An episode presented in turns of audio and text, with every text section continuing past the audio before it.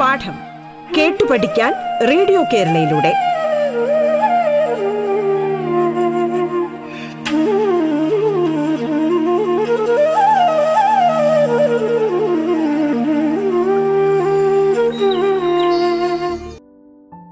എട്ടാം തരത്തിലെ സാമൂഹ്യശാസ്ത്ര പാഠഭാഗത്തിലെ പതിനൊന്നാം യൂണിറ്റായ ഇന്ത്യയും സാമ്പത്തിക ആസൂത്രണവും എന്ന അധ്യായത്തിലെ ആസൂത്രണത്തിന്റെ നാൾവഴി എന്ന ഉപപാഠഭാഗമാണ്. ഞാൻ Binny Sahithi Pattom saint Mary's higher secondary സ്കൂളിലെ ചരിത്രാധ്യാപകനാണ്. ഉപജില്ല സാമൂഹ്യശാസ്ത്രമേള നിങ്ങളുടെ വിദ്യാലയത്തിൽ വെച്ച് നടക്കുവാൻ പോവുകയാണ്. ഇപ്പോൾ സ്കൂളിലെ സാമൂഹ്യശാസ്ത്ര ക്ലബ്ബ് അതിനുള്ള ഒരുക്കങ്ങളെല്ലാം ആരംഭിച്ചു. സാമൂഹ്യ ശാസ്ത്ര ക്ലബിലെ വിദ്യാർത്ഥികളെയെല്ലാം വിളിച്ചുകൂട്ടി. അതുമായി ബന്ധപ്പെട്ട അധ്യാപകരുടെ യോഗം നടന്നു. പൊതുജനങ്ങളുടെ യോഗം നടന്നു. പി ടിയുടെ യോഗം നടക്കുന്നു. എന്തെല്ലാം കാര്യങ്ങൾ നമുക്കവിടെ ചർച്ച ചെയ്യപ്പെടേണ്ടി വരും? ഒരു സാമൂഹ്യ ശാസ്ത്ര മേള നടക്കണമെങ്കിൽ എന്തെല്ലാം ആവശ്യങ്ങൾ നമുക്ക് ഉണ്ടാകും നമ്മുടെ സ്കൂൾ മാത്രമല്ല ആ ഉപജില്ലയിലെ എല്ലാ സ്കൂളുകളിലുള്ള വിദ്യാർത്ഥികൾ അവിടെ വരുന്നു. അവരുടെ സ്റ്റാളുകൾ വെക്കണം അവരുടെ എക്സിബിഷൻ നടക്കണം അവരുടെ പ്രോജക്റ്റുകൾ പ്രസന്റ് ചെയ്യണം. പിന്നെ ഈ കുട്ടികളുടെ ആഹാരം അവരുടെ ടോയ്ലറ്ററി സംവിധാനങ്ങൾ വിധികർത്താക്കൾ വാഹനങ്ങളുടെ പാർക്കിംഗ് തുടങ്ങിയ ഒരുപാട് കാര്യങ്ങളുണ്ട്. അപ്പം നമുക്ക് ഈ കാര്യങ്ങൾ എന്തൊക്കെ ക്രമീകരണങ്ങൾ എങ്ങനെയൊക്കെ നമുക്ക് അവിടെ നടത്താൻ സാധിക്കും? അതുമായി ബന്ധപ്പെട്ടുകൊണ്ട് എന്തെല്ലാം ആവശ്യങ്ങൾ നമുക്ക് കാണണം? ഒന്ന് പട്ടികപ്പെടുത്തി നോക്കിയാലോ? എല്ലാവരും നോട്ട്ബുക്ക് എടുത്ത് ഈ സാമൂഹ്യ ശാസ്ത്രമേള നടത്തുന്നതിന് നമുക്ക് എന്തെല്ലാം മുന്നൊരുക്കങ്ങൾ നടത്തണം എന്നതിനെ കുറിച്ചിട്ട് ഒരു പട്ടികപ്പെടുത്തൽ ഒന്ന് ലിസ്റ്റ് തയ്യാറാക്കൽ. ചെയ്തു നോക്കൂ. അത് നമുക്ക് മനസ്സിലാകും. രജിസ്ട്രേഷനുള്ള സൗകര്യം വേണം. ഭക്ഷണം കുടിവെള്ളം പ്രദർശന സ്റ്റാളുകൾ അതിഥികളെ ക്ഷണിക്കൽ വിധികർത്താക്കളെ ക്ഷണിക്കൽ വാഹനങ്ങൾക്കുള്ള പാർക്കിംഗ് പിന്നെന്തൊക്കെയാണ്? വോളണ്ടിയർ വോളണ്ടിയർമാരുടെ സേവനങ്ങൾ വേറെ എന്തൊക്കെ വേണം? വിധികർത്താക്കൾക്ക് ഇരിക്കുവാനുള്ള സ്ഥലം അതിഥികൾക്ക് ഇരിക്കുവാനുള്ള സ്ഥലം ഉദ്ഘാടന സമാപന സമ്മേളനങ്ങൾ പ്രൈസ് ഡിസ്ട്രിബ്യൂഷൻ സെറമണി ഹാൾ അതുമായി ബന്ധപ്പെട്ട അറേഞ്ച്മെന്റ്സ് അറേഞ്ച്മെന്റുകൾ തുടങ്ങി. നിരവധി കാര്യങ്ങൾ നമ്മളവിടെ ഒരുക്കേണ്ടതായിട്ട് വരും. ഏതു കാര്യത്തിനും എന്ത് വേണം നമുക്ക്? നമ്മളിപ്പോൾ ഇവിടെ നടന്ന പ്രവർത്തനം എന്താണ്?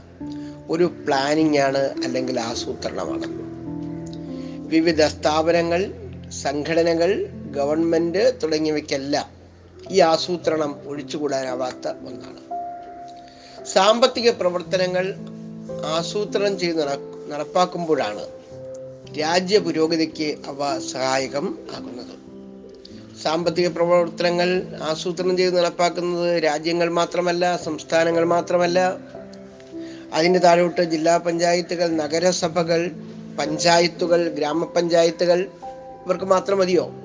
പോരാ നമ്മുടെ വീടുകൾക്ക്. അതുപോലെ തന്നെ നമ്മുടെ സ്കൂളിന് നമ്മുടെ സമൂഹത്തിലുള്ള സംഘടനകൾക്ക് എല്ലാം ഇത് ആവശ്യം. അപ്പോൾ എന്താണ് സാമ്പത്തിക ആസൂത്രണം എന്ന് പറയുന്നത്?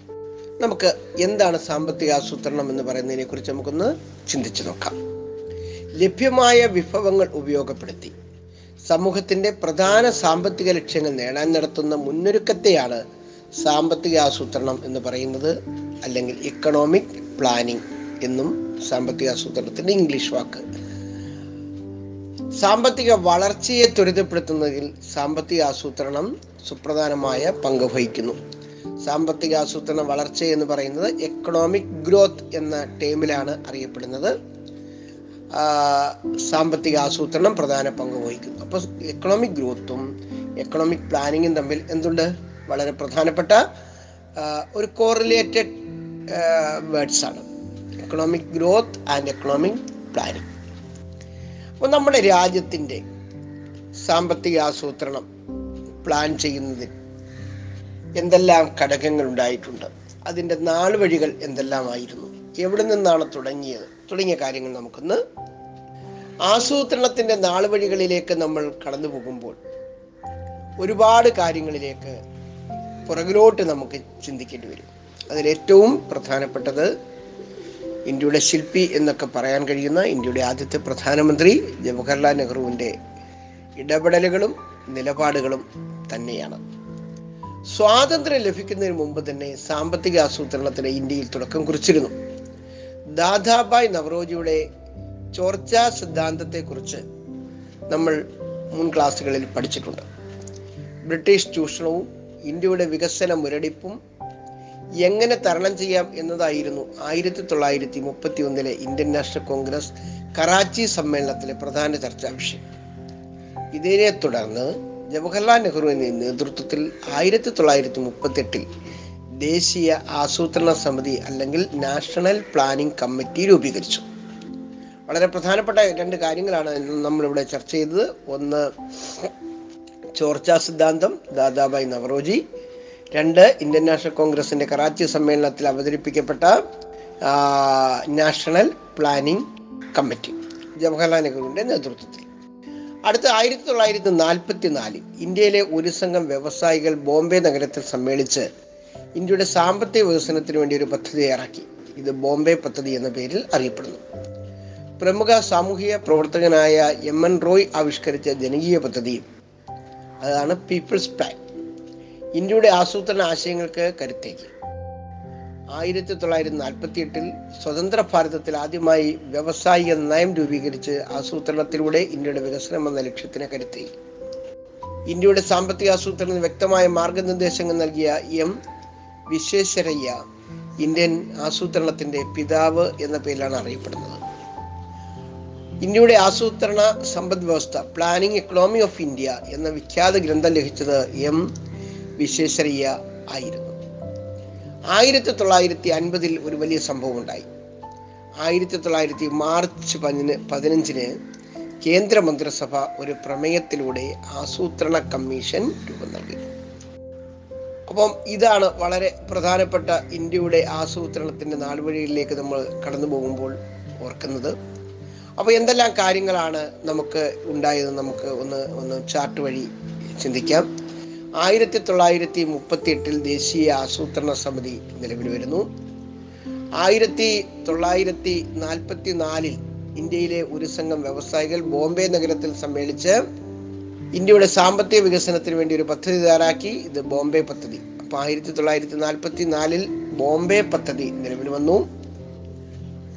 ആയിരത്തി തൊള്ളായിരത്തി നാൽപ്പത്തി എട്ടിൽ വ്യവസായ നയം രൂപീകരിച്ചു. വ്യവസായ നയ- രൂപീകരിച്ചു. ആയിരത്തി തൊള്ളായിരത്തി അൻപതിൽ ആസൂത്രണ കമ്മീഷൻ രൂപീകരിച്ചു. ഇന്ത്യയുടെ ആസൂത്രണ സംവിധാനത്തിന്റെ പിതാവ് എന്നറിയപ്പെടുന്നത് എം വിശ്വേശ്വരയ്യാണ് അദ്ദേഹത്തിന്റെ വളരെ സുപ്രധാനമായ ഒരു കൃതിയാണ് ഇന്ത്യയുടെ ആസൂത്രിത സമ്പദ് വ്യവസ്ഥ അല്ലെങ്കിൽ പ്ലാനിംഗ് എക്കണോമി ഓഫ് ഇന്ത്യ എന്ന ഗ്രന്ഥം. ഇത്രയും കാര്യങ്ങൾ നമുക്ക് വളരെ കൃത്യതയോടുകൂടി മനസ്സിലാക്കുകയാണെങ്കിൽ ഇന്ത്യയുടെ സാമ്പത്തിക ആസൂത്രണത്തിന്റെ വഴി നമുക്ക് കൃത്യമായി മനസ്സിലാക്കാൻ കഴിയും. ഇനി നമുക്ക് ഇന്ത്യയുടെ സാമ്പത്തിക ആസൂത്രണത്തിന്റെ ലക്ഷ്യങ്ങൾ എന്ന പ്രധാനപ്പെട്ട മറ്റൊരു ഭാഗത്തേക്ക് നമുക്ക് ചിന്തിക്കാം. അതിന് നിങ്ങൾ ചെയ്യേണ്ടത് ഒരു പദസൂര്യൻ രൂപീകരിക്കുക എന്നുള്ളതാണ് ആസൂത്രണം നടുക്ക്. എന്തെല്ലാം കാര്യങ്ങളാണ് ആസൂത്രണത്തിൽ വരേണ്ടത്? ഒന്ന് ഏറ്റവും പ്രധാനപ്പെട്ടത് തുല്യതയാണ്. അത് കഴിഞ്ഞാൽ വളർച്ച. സാമ്പത്തിക സാമ്പത്തിക സംവിധാനത്തിന്റെ വളർച്ച. ഈ സാമ്പത്തിക ആസൂത്രണം കാലാനുതികമായി പരിഷ്കരിക്കപ്പെടുന്നു. അത് ആധുനിക വൽക്കരണം. അടുത്തത് സ്വാശ്രയത്വം. ഓരോ ജനവിഭാഗത്തിനും ഓരോ സംഘടനയ്ക്കും ഓരോ പ്രസ്ഥാനത്തിനും സ്വയം പര്യാപ്തമായി നിലനിൽക്കാൻ കഴിയുന്ന ഒരു കാര്യം. ഇങ്ങനെ നാല് ലക്ഷ്യങ്ങളാണ് നമ്മുടെ ആസൂത്രണത്തിന് ഉള്ളത്. ആ ഈ ആസൂത്രണത്തിന്റെ ലക്ഷ്യങ്ങളെ നമുക്ക് ഓരോന്നോരോന്നായിട്ട് പരിശോധിക്കാം.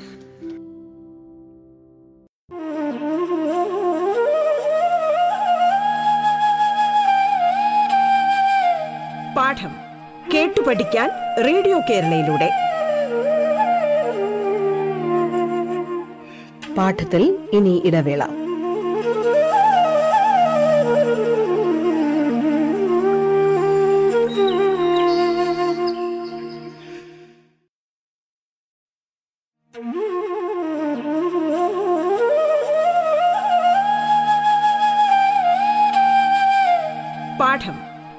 പഠിക്കാൻ റേഡിയോ കേരളയിലൂടെ.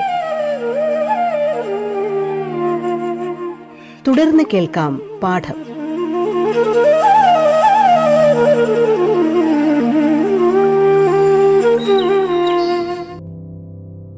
പ്രധാനമായും വളർച്ചയാണ് അല്ലെങ്കിൽ ഗ്രോത്ത്.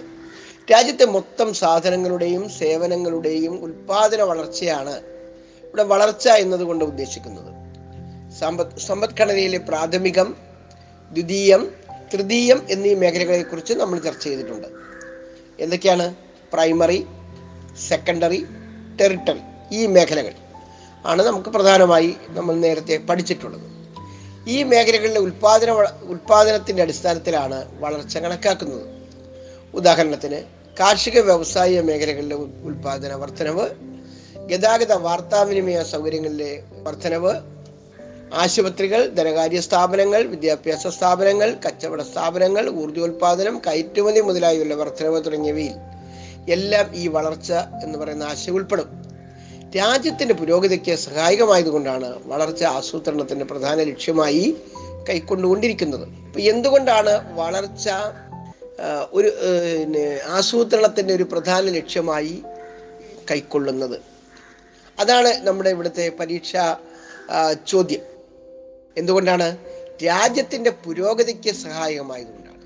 വളർച്ചയില്ലെങ്കിൽ രാജ്യത്തിന് പുരോഗതി ഉണ്ടാവില്ല. വിദ്യാഭ്യാസ മേഖലയിലെ മാറ്റങ്ങൾ ഉണ്ടാവില്ല. ആശുപത്രികൾ വേണം. ധനകാര്യ സ്ഥാപനങ്ങൾ വേണം. അപ്പം എന്താണ്? ഇതിന്റെ ആധുനികവൽക്കരണത്തിന്റെ ഭാഗമായി ഇന്ന് ധനകാര്യ സ്ഥാപനങ്ങൾ മാത്രമാണ് രാജ്യമെങ്ങും നിലനിൽക്കുന്ന ഓരോ ഗ്രാമത്തിലും നിലനിൽക്കുന്ന വരുന്ന ഓരോ ധനകാര്യ സ്ഥാപനങ്ങളും സ്ഥാപിക്കുന്ന എ ടി എം കൗണ്ടറുകൾ പോലും ഇന്ന് വളർച്ചയുടെ ഇതാണ്. അതുപോലെ തന്നെ മികവുറ്റ വിദ്യാഭ്യാസ സ്ഥാപനങ്ങൾ കാർഷിക മേഖലയിലെ പ്രധാനപ്പെട്ട ഇടപെടലുകൾ എവിടെയും നമുക്ക് എന്താണ് ഈ സാമ്പത്തിക വളർച്ചയുടെ മേഖലകൾ നമുക്ക് കണ്ടെത്താൻ സാധിക്കും. അടുത്തത് മോഡേണൈസേഷൻ ആണ് കാലത്തിനനുസൃതമായി എന്ത് മാറണം? നമ്മുടെ സംവിധാനങ്ങൾ മാറണം. പണ്ട് നമ്മൾ പാടത്ത് പിന്നെ കാളയെ കൊണ്ടാണ് നിലം ഉഴുതുകൊണ്ടിരുന്നതെങ്കിൽ ഇപ്പോൾ എന്താണ്? വളരെ വേഗത്തിൽ തന്നെ നമുക്ക് ട്രാക്ടർ ഉപയോഗിച്ചുകൊണ്ട് നിലം ഒരുക്കുന്ന ഒരു നടപടികളിലേക്ക് വന്നു. കാര്യം എന്താണ്? കർഷകരുടെ കിട്ടുന്നതിലുള്ള കുറവ് അതുപോലെ തന്നെ വേഗത്തിൽ കൃഷിപ്പാടം ഒരുക്കുക തുടങ്ങിയ കാര്യങ്ങളൊക്കെ നമുക്ക് ഇതിന്റെ ആവശ്യമാണ്. പ്രധാനമായും എന്താണ്? സമയലാഭം രണ്ട് യന്ത്രത്തിന്റെ ഉപയോഗം പ്രയോജനപ്പെടുത്തുക. അതോടൊപ്പം തന്നെ അധ്വാന ഭാരത്തിന്റെ ലഘൂകരണം ഉണ്ടാക്കുക എന്നുള്ളതാണ്. യന്ത്രങ്ങളും സാങ്കേതിക വിദ്യയും വികാസം പ്രാപിച്ചത് ഉൽപാദന വർധനവിന് മനുഷ്യന്റെ പ്രവർത്തനത്തിന്റെ ലഘൂകരണത്തിന് ഒക്കെ കാരണമായി. നൂതന സാങ്കേതിക വിദ്യ ഉപയോഗ ഉപയോഗപ്പെടുത്തലാണ് ആധുനികവൽക്കരണം എന്ന് പറയുന്നത്. ആധുനികവൽക്കരണം എന്താണ്? നൂതന സാങ്കേതിക വിദ്യയെ ഉപയോഗപ്പെടുത്തലാണ്. ഇതിനെ മോഡേണൈസേഷൻ എന്ന് പറയും.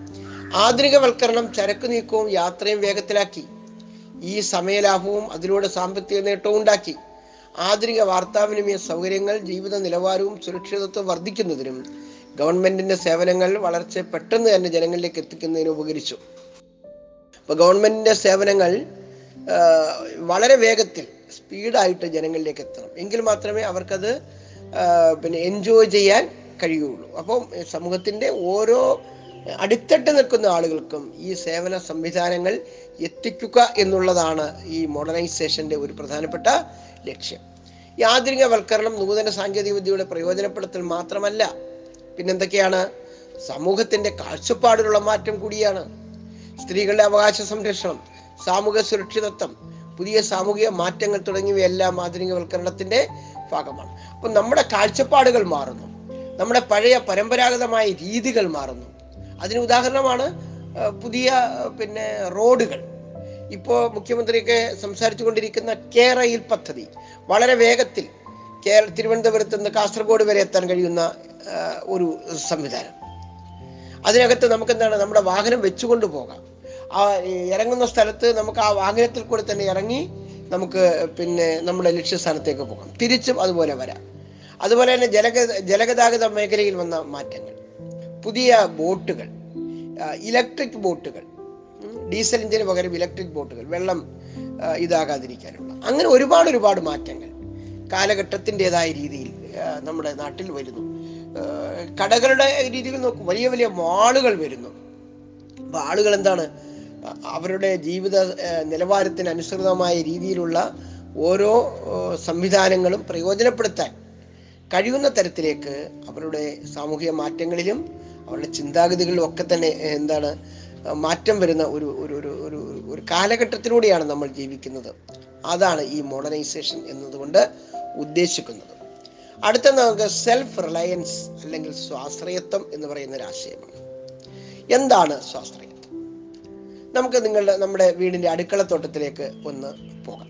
എന്താ റെഡിയല്ലേ നമ്മുടെ വീടിന്റെ അടുക്കളത്തോട്ടം എല്ലാ വീട്ടിലും ഉണ്ടല്ലോ അടുക്കളത്തോട്ടം? ചെറിയ തോതിലെങ്കിലും കൃഷി ചെയ്യുന്നവർ പച്ചക്കറിയുടെ കാര്യത്തിൽ മറ്റുള്ളവരെ കൂടുതലായി ആശ്രയിക്കേണ്ടി വരുന്നില്ല എന്നുള്ളതാണ്.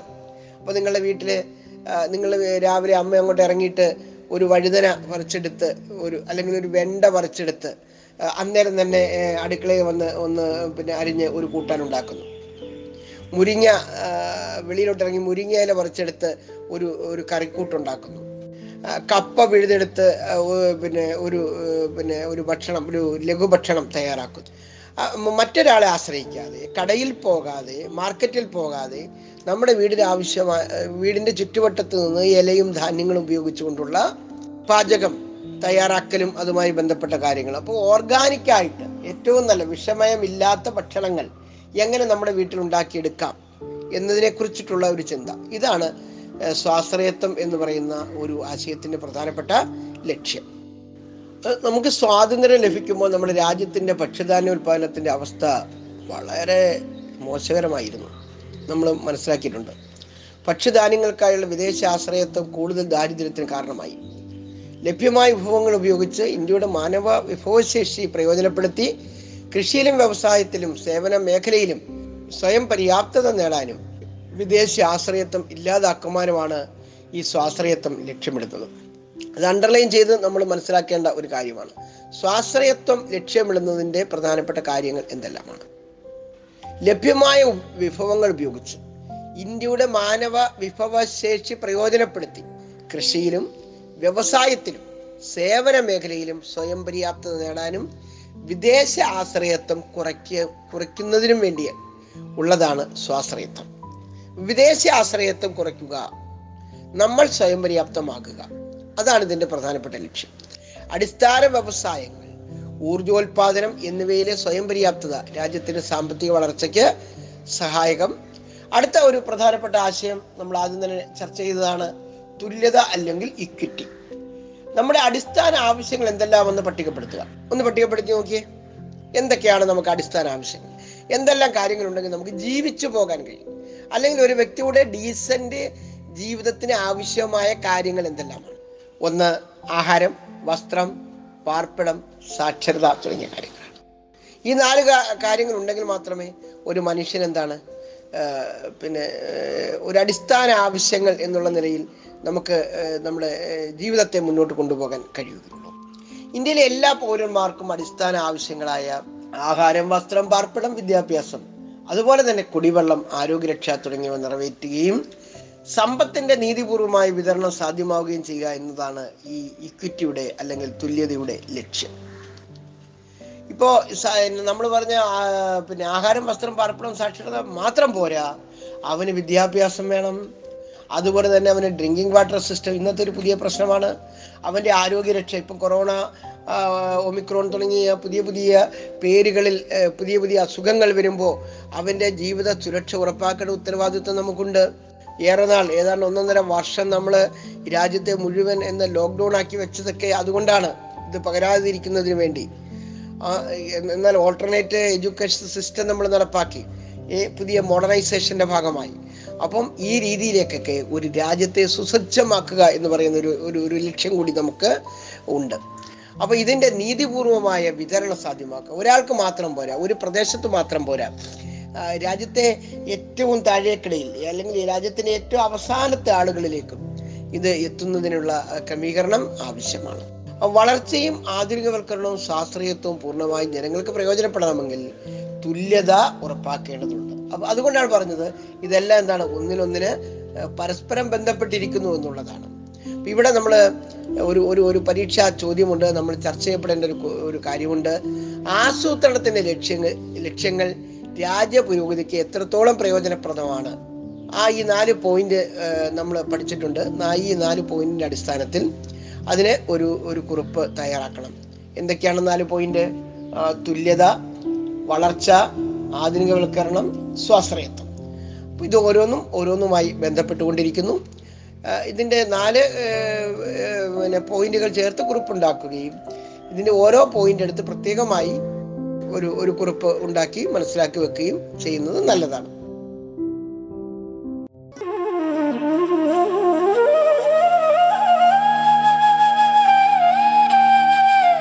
പാഠം കേട്ടു പഠിക്കാൻ റേഡിയോ കേരളയിലൂടെ. പാഠത്തിന്റെ ഇന്നത്തെ അധ്യായം പൂർണമാകുന്നു. ഇനി അടുത്ത ദിവസം കേൾക്കാം. നമസ്കാരം.